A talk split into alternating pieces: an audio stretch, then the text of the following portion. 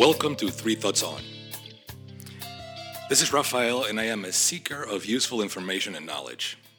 In this podcast, I take difficult and interesting topics. I try to distill them into consumable and actionable nuggets of information that you can then use to develop your own opinions.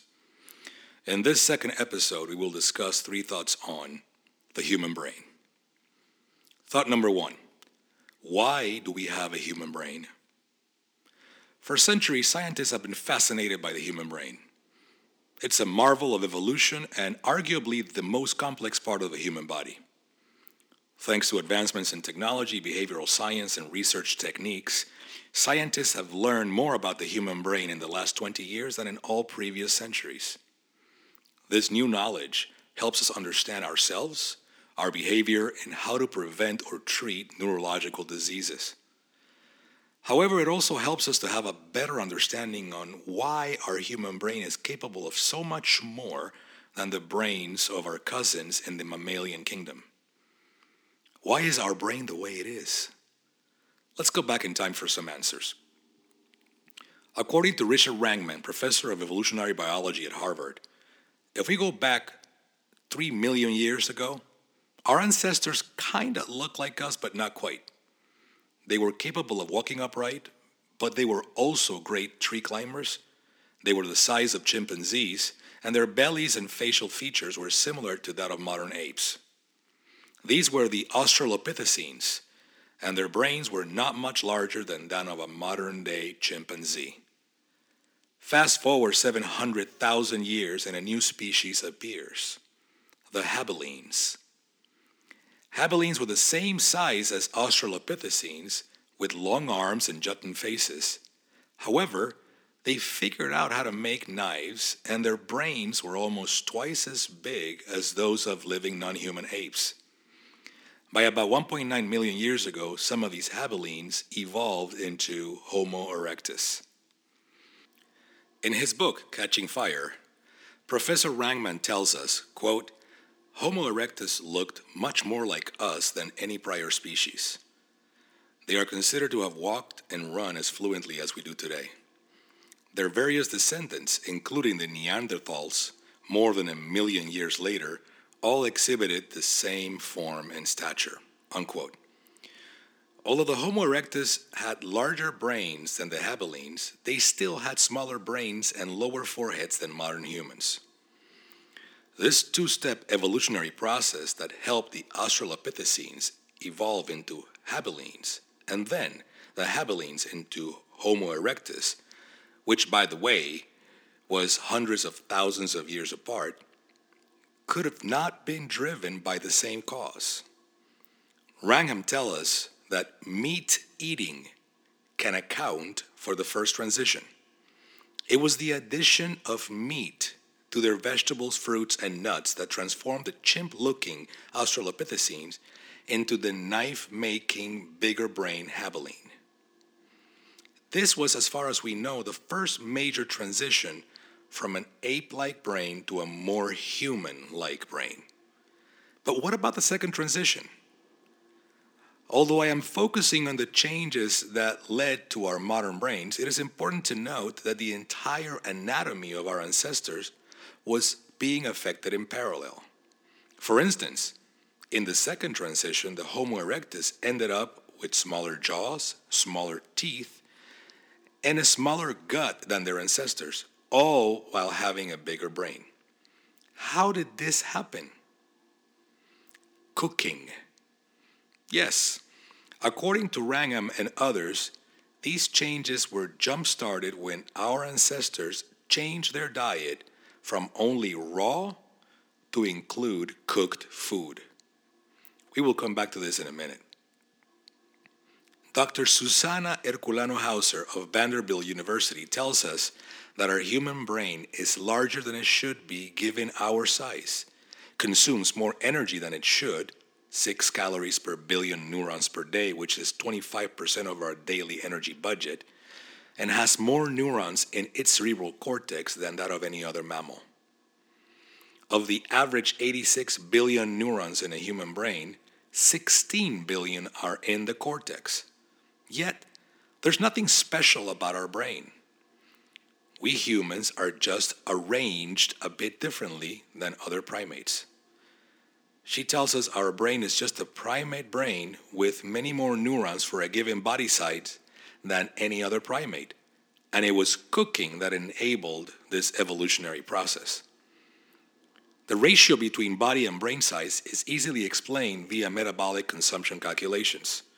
The energy we consume has to be divided across our entire anatomy. But neurons in particular are expensive so the number of neurons in a primate brain is inversely proportional to the body size of that primate.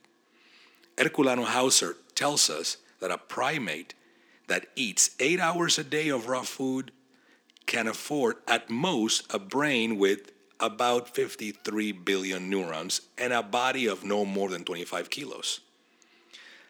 That's about eight to nine hours of chewing per day but thanks to our ancestors, we don't have to do that because we cook. Cooking allows the digestive process to begin outside our body by making hard and stringy foods digestible, as well as poisonous roots and herbs innocuous. Cooking makes food safer, creates new tastes, and reduces spoilage. But cooking does something that is far more important and relevant to this discussion. It increases the amount of energy our bodies obtain from food. And it is this extra energy that gave us a biological advantage and a larger brain than any other primate. Wrangham tells us that this was just the beginning. Once our ancestors had that extra energy, they reproduced better, their bodies responded by biologically adapting to cook food. Their anatomy, physiology, psychology changed. And that in turn led them to change the environment and the societies they lived in. Our ancestors didn't have to chew for long hours per day. They had time to use those extra neurons to observe the world and observe themselves. And that led to language, agriculture, and the world you see today. So far, Scientific data teaches us that we have a human brain because of fire and cooking. Thought number two What is the human brain for? The human brain is the body's control center and part of the central nervous system, or CNS. Some scientists define the CNS as the brain and the spinal cord, while others also include the retina, optic nerve, olfactory nerves, and olfactory epithelium because they connect directly with the brain without any intermediate nerve fibers. The human brain is the interpreter of the senses and the controller of movement, breathing, temperature, hunger, and every process that regulates our body. But as we heard earlier, our current brain wasn't always this way. Sometime between 500 and 600 million years ago, our ancestors were small worm like creatures with nervous systems that only had sensing cells directly connected to movement cells. They did not need a brain because life was simple. They swam in the water with very basic movements and ate whatever happened to drift into their mouths. They did not have senses, so they couldn't see, hear, taste, nor smell. This worked well until predators arose. The group of neurons that were responsible for movement evolved into what today is the spinal cord, and a lump of cells appeared at one end of the body to control some new and needed functionality. This lump is the predecessor to the brain stem. This happened during the Cambrian period when predators developed better and faster movement to eat those who are trying to survive, while the prey develop better ways to sense the environment so they can get away from these predators.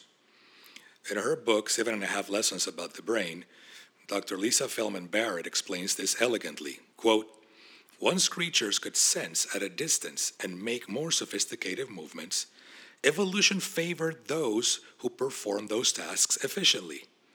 If they chase a meal, but moved too slowly, something else caught the meal and ate it first. If they burnt up energy fleeing from a potential threat that never arrived, they wasted resources that they may have needed later. Unquote. Basically, survival became not only a function of new sensory or motor skills, it became a function of energy budgeting and predicting the future based on past experiences. Feldman Barrett tells us that a creature that prepared its movement before the predator struck was more likely to survive than a creature that reacted to a predator's move. This process of energy budgeting is called allostasis, and it means automatically predicting and preparing to meet the body's needs before they arise. Fast forward a few million years, and now we have creatures with all kinds of new internal systems cardiovascular systems, immune systems, more complex digestive systems, and so on. With this complexity, these creatures needed more than a clump of cells to manage all these processes. They needed a brain. As evolution worked its magic, previous lumps of brain cells were not replaced with new ones. Feldman Barrett teaches us that instead, as the brain grew, regions expanded and subdivided to redistribute its responsibilities. This segregating and integrating among brain regions creates a more complex brain that can control larger and more complex bodies. In other words, our brain does not have multiple layers on top of each other as the triune model alludes. In this popular but outdated model, our brain has three layers the reptilian or survival brain, the mammalian or limbic brain, and the neocortex or rational brain. Today, we know that this model is not an accurate representation. Today, we know we have one brain that over time has reorganized and redistributed itself to meet the new needs of an evolving body. With this background, we can now address the question what is the human brain for? This may surprise you, but it is not for thinking, not for rationality, not for emotions, nor creativity, imagination, compassion, nor empathy. Feldman Barrett tells us that the brain's most important job is to manage allostasis. That is, to manage our energy budget by predicting our energy needs before they arise, using past experiences so we can move through this world efficiently and survive.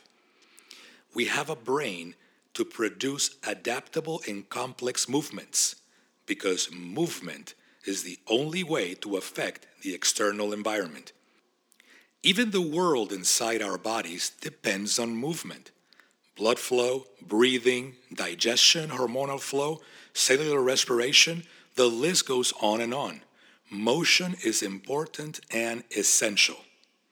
At the lowest level, all of this is done with a simple evolutionary goal successful reproduction to pass our genes to the next generation. Thought number three How does the human brain work? If you ask neuroscientists around the world how the human brain works, it'll be consensus that although we know much more than ever before, we are still very much in the dark. So, what do we know? Here's a summary. We know that our brain is constantly processing information and learning a model of the world around us. In his book, A Thousand Brains, Jeff Hawkins tells us that learning is not just relegated to what we are taught in school.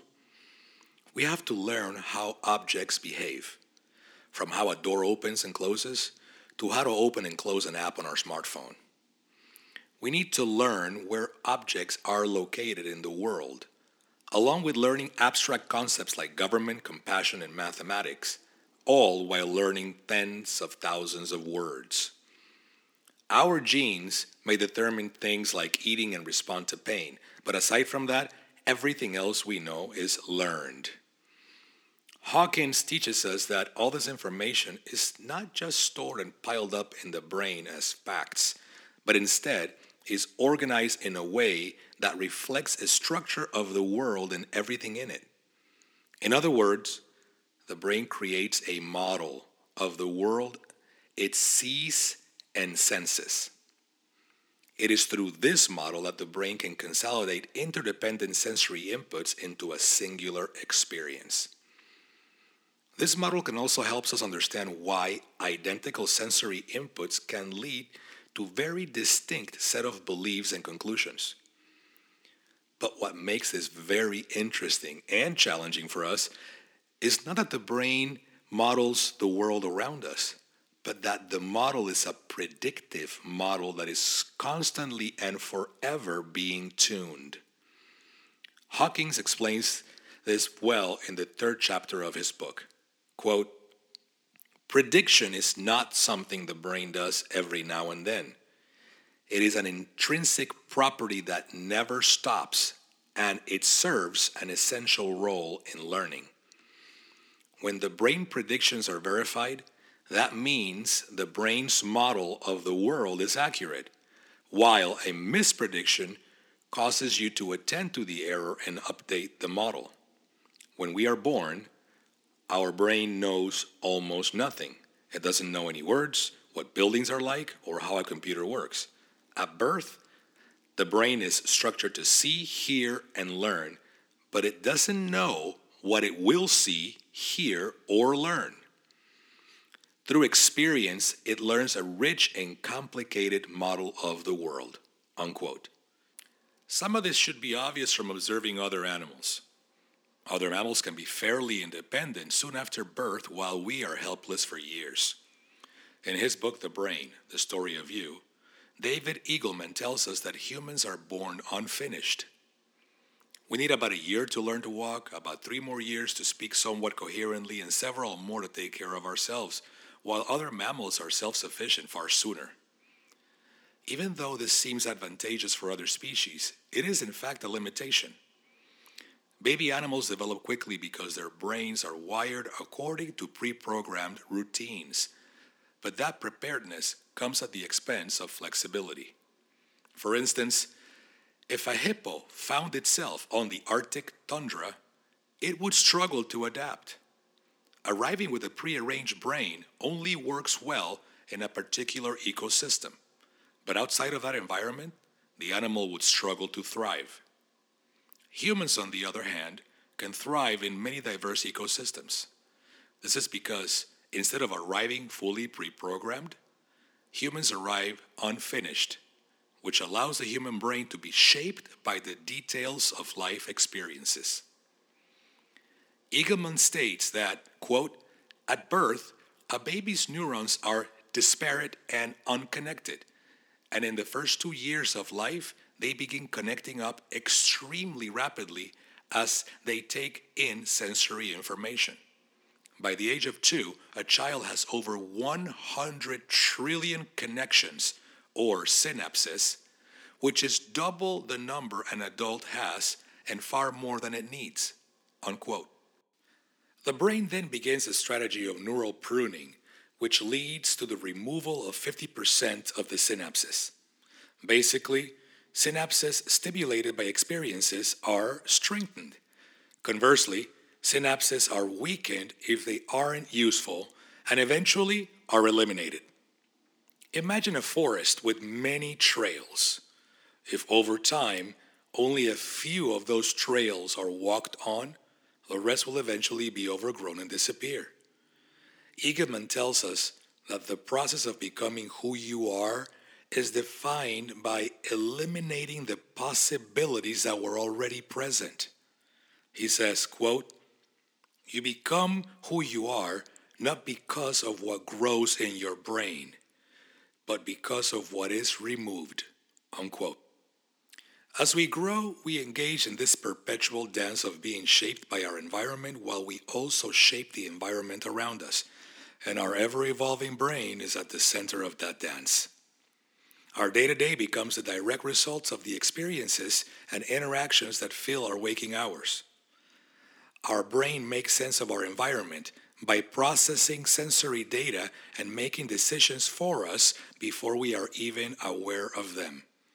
In their book, Brainwash, Doctors David and Austin Perlmutter teach us the fundamentals of this process as we understand it today.